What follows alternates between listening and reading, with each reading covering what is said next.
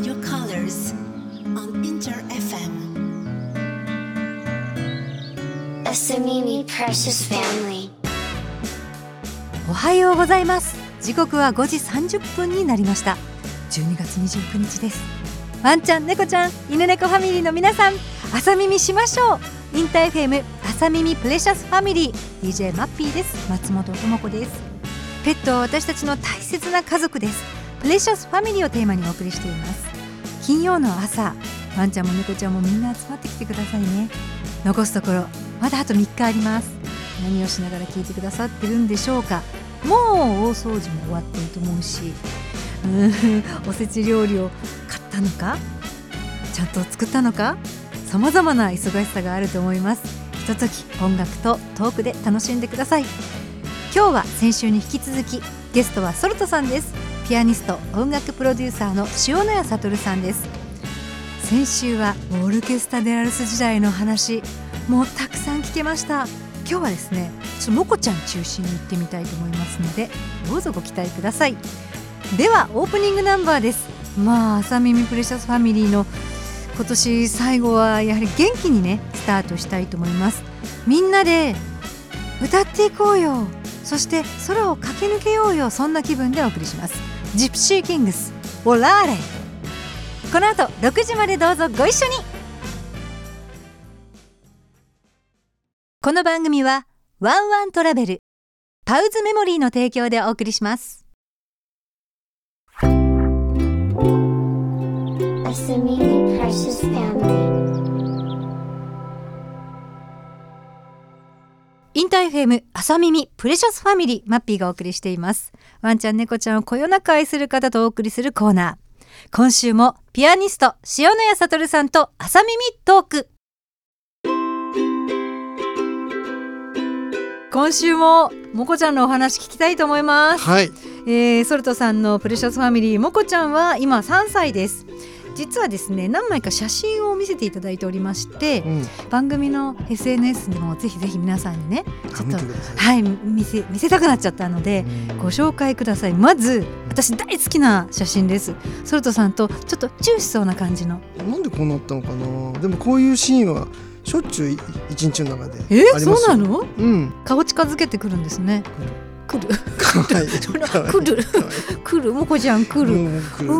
そして2枚目はクッションがうちのテコと全くお揃いですあ本当に？これあの夏のニトリでうん。大人気だったんですよそうなんだ。そうソールドアウトでこれはどんなアップですけど？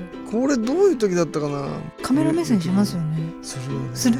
しますか結構？しますよしますよ。つぶらな目でね。何を思ってるのかわかんないけどじっと見ますよね。これ後ろ姿あの振り返り美人系の写真も私好みなんですけども これいいでしょ？はい何？って感じですね。何？何？私が聞いてみたいことがいくつかあります、はい。えーソルトさんの大切な家族愛犬モコちゃんのおライフスタイルでうん例えばですけど、うん。ピアノが聞こえたらうん。聞いてます？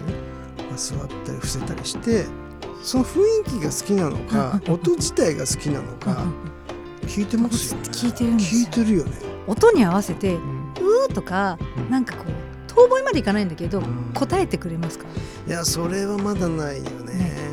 ないけどシューシューシューシュー言うんですよね。嬉しいと。シューシューシューシュー。はいはいご飯だよーとどうしてもシューシューシューってなってうん。くるくるくるくる回るんですよね。それ。くるくる回ってお座りみたいな。えその週のお座りも自分のテンションによって週は違うんですか？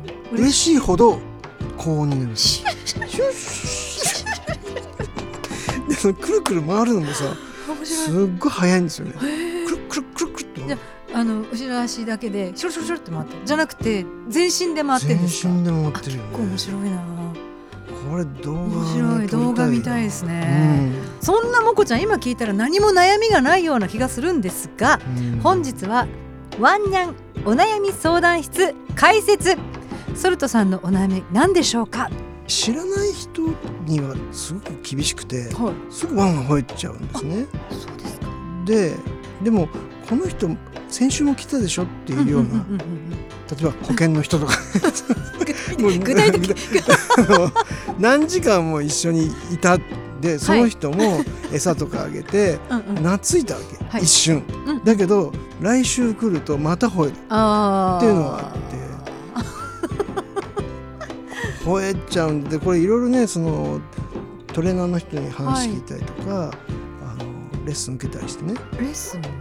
吠える時には絶対触らなくて、それが終わった時にうんうん。触ってあげて、でうーって言ったら離してみたいな、うんそういうのをやってみたりとか、うんあと「吠えなかったね偉いね」って言ってうん餌あげたりうんうんうんうん。そういうやってみたと。やってみたんだけど定着しなくて。えーこのワンニャン相談室ではまず私がちょっと一緒に解決していこうと思いまして、おはい。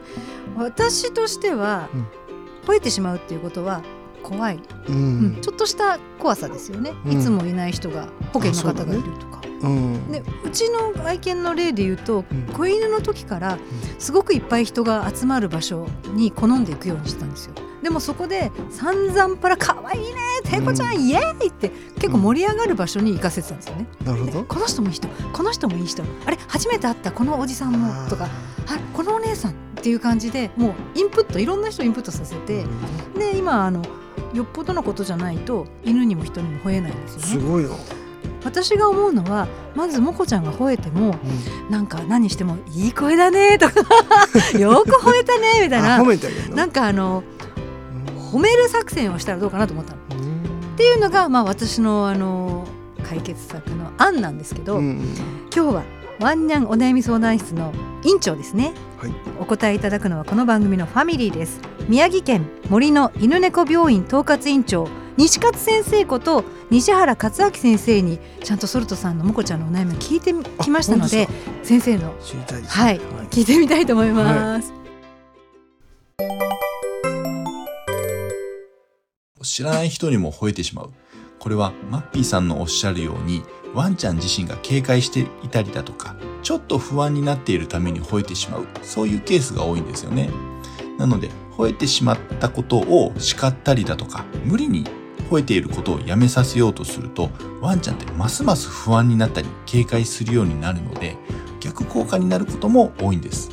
そこで、マッピーさんの吠えても褒める作戦考え方としてはありなんですけど注意しないとそのままだと余計に吠えてしまうことがあるんです吠えれば褒めてもらえるって勘違いしてしまうことがあるんですよね。吠えてる最中はなるべく褒めるっていうことはしない方がいいです。吠えている最中にやっていただきたいことがあるんですけれどもそれは犬の目線を外すっていうことです。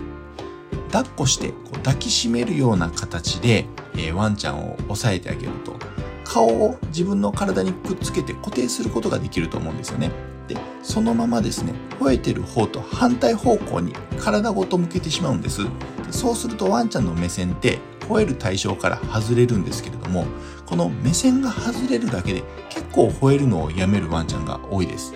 で、そのまま外してあげると徐々に徐々に落ち着いてくるので、こういったやり方をお勧めしています。どうですか？どうですか？私のはちょっと惜しかった惜しかったんだね 褒めることを褒めちゃうとあ褒められるんだと思ってでもっと吠えちゃう。まから。ずいまずい。それはまずい。だよね。でもだけどそうかなるほど吠える対象が目に入らないようにする、ちうん。視界から外す。ちょっとこの後はい。家の中でねうん。例えばお客さん来たりとかはいそういう時に吠えちゃう場合？吠えますね。あ吠えますか？吠えますよ。そういう場合どうしたらいいか対策を先生にお伺いしました、吠えること自体をやめさせたい。そういった場合は、吠えている時に何かトレーニングするっていうのは正直難しいんですね。日常生活の中で、要は吠えていない時からしっかりとトレーニングを取り入れていくっていうことが大切なんです。例えば、お家の中でずっとフリーに過ごしているワンちゃんの場合、自分が家を守らなきゃいけないっていうことでですね、あちこち警戒している、そういった形になることが多いんですね。ピンポーンってお客様がいらっしゃった時に誰だっていうことでワンワンワンワンって吠えてしまうことが多いです。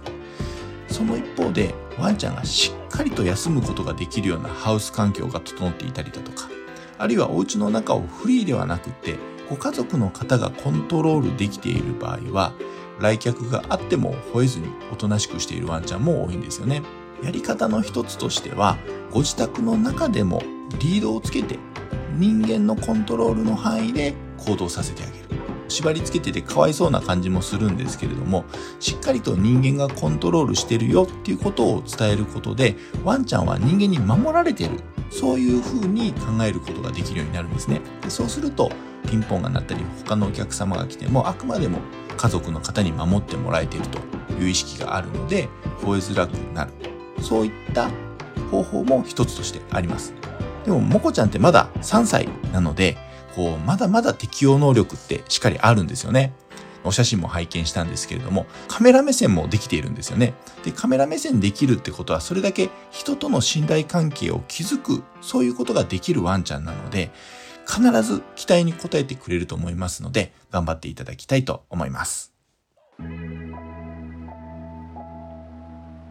いろんなポイントが出てきたんですけどもピンポンの時ってやっぱ吠えますか？吠えますよね必ず吠えます。ピンポンあの家の中でうん。リードをつけるってうん。すごい不思議な感じするんですけど、うん。私こういうのの時から例えば電気やガスや何か初めての修理する方とかね、うん。点検とかいろんな方の時はリードしてるんですよ。なるほど、ね、そうすると私と一緒にいるっていうので全然怖がらないんですよなんて急にすごい犬の話してなんとかなんですよと。か口調が変わっちゃった。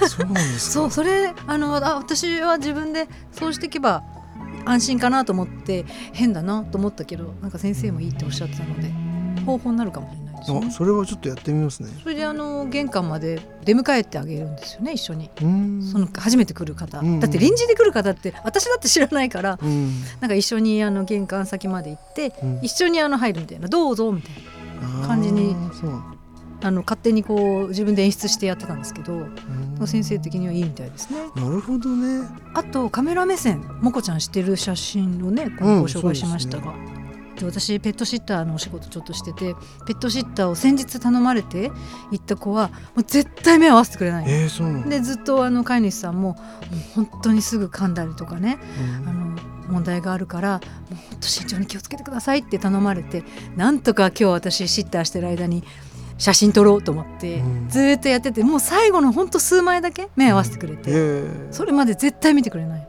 だから信頼関係ができるまでってカメラ目線ないんですよ。そうなんだそう。えー、じゃあ信頼関係はモコとはバッチリじゃないですか。あるんですね。うん、わかりました。ちょっとモコの成長をモコの成長というよりは飼い主の成長というか 感じがするけどね。一緒にみたいな感じそうだよね。ですよいやね一体どうしたらいいんだろうみたいなさうんうんうんこの感じなんで、私もよく自分のルールがあって、うん。で実家の、まあ、家族がたまに遊びに来ると「あちょっと待って今ルールやってるんだけど」あもうまたゼロからだみたいな。うん。だから結構せーのでみんなでなんか楽しく、うん、絶対楽しくないと続かないのでそうだよね。そう。あの塩谷もこちゃんのうん。これからの変化よりも皆さんの私たちの私たちのいや本当そうねこうライフスタイルも一緒に変わったらもっと楽しいのかなうなん。て。ん塩谷もこちゃんのご相談でした。じゃあソルトさんここからあのうんパパのイメージからちょっとソルトさんに戻っていただいて、あはい、はい曲をご紹介いただきたいと思います。わかりましたお願いします。もうね年の瀬ですからね今もこのこと考えてももこますよね。のことしか考えられないもう12月の29日です。えー、本当1年早かったと思うんですけども、まあ、最後にこの曲「えー、塩谷悟 with Friends」ということでですね「We Are the World」みたいにいろんな人の歌が入っていて、はい。っていう曲作りたかったのね。はい。吉田美奈子さんが作詞していただきました、はい。曲曲は僕が書いたんですけどね。では曲紹介お願いします。塩谷悟 with Friends で「星の夜朝耳トーク2週にわたって塩谷悟さんソルトさんとお送りしてきました。来年1月から気になるツアーご紹介ください。古澤巌山本浩二コンサートツアーダンディズムバンケット2」ということですね。はい、ソルトさん音楽監督そしてもちろんピアノ、はい。そしてこの作品のもう一部になっていくっていうお話を先週聞きましたが、はい。改めてどんな内容なんでしょうか？いやどんなって一口で言えないんですけども、うん。とっても新しくて変わったステージになっておりまして本当に異次元というか異空間にいざなってしまう。でそういうその非現実うん。を体験したい方、ぜひとも来てほしいですし、単純にその純粋に音楽を楽しみたい方も満足していただけると思います。気になることがいっぱいありすぎてこれは行かないとわからないぞとそうで、すね。1月の8日月曜日祝日昭和女子瞳記念講堂1月12日金曜日横浜館内ホール。北海道から福岡まで全国各地に行きます。はい。はい、詳しくは塩谷悟さんのオフィシャルサイト SNS とチェックしてください。いやもう2024年、うん。えーこの番組もう私のてことうん。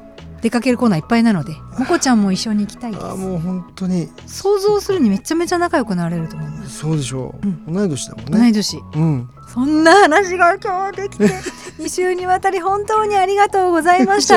朝耳トーク今年の最後を飾ってくれました。やった。いやーもう続きはまた2024年によろしくお願いします、はい。ピアニスト音楽プロデューサー塩谷哲さんでした。ありがとうございましありがとうございたました。良いお年を。良いお年を。続いてはテコとマッピーのおすすめワンワントラベルのバス旅をご紹介します。ワンワントラベルワンちゃんとの特別な旅行体験。あなたのワンちゃんは家族の一員。旅行の際電車だと移動しづらい車を持っていないけどワンちゃんと旅行に行きたいというお声をいただきバス会社ならではの視点で世界に一つだけのワンちゃん専用バスを開発しました。電車や車には不便さを感じることもありますよね。そんなお客様のお声からワンワントラベルは生まれました。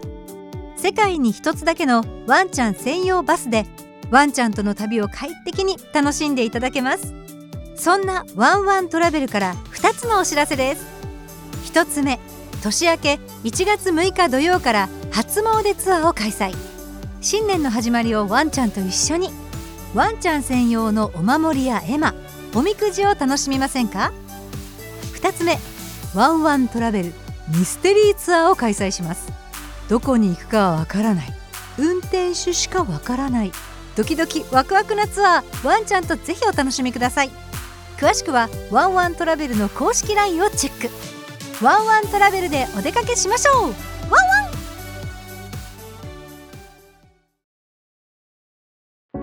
ン。2023年最後の朝耳プレシャスファミリーです。私にとっては初めてのインター FM でスタートしたばかりですからまだまだ初めましてっていう気持ちもたくさんあるんですがやっぱりこう細く長くぬくもりのある番組になりますよ。う来年もぜひ皆さんつながっていてください。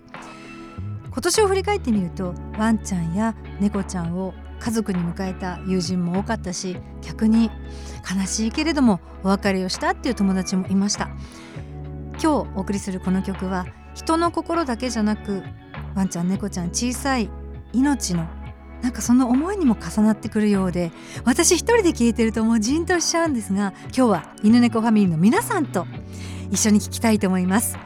山下達郎アルバムソフトリーから光と君へのレクイエム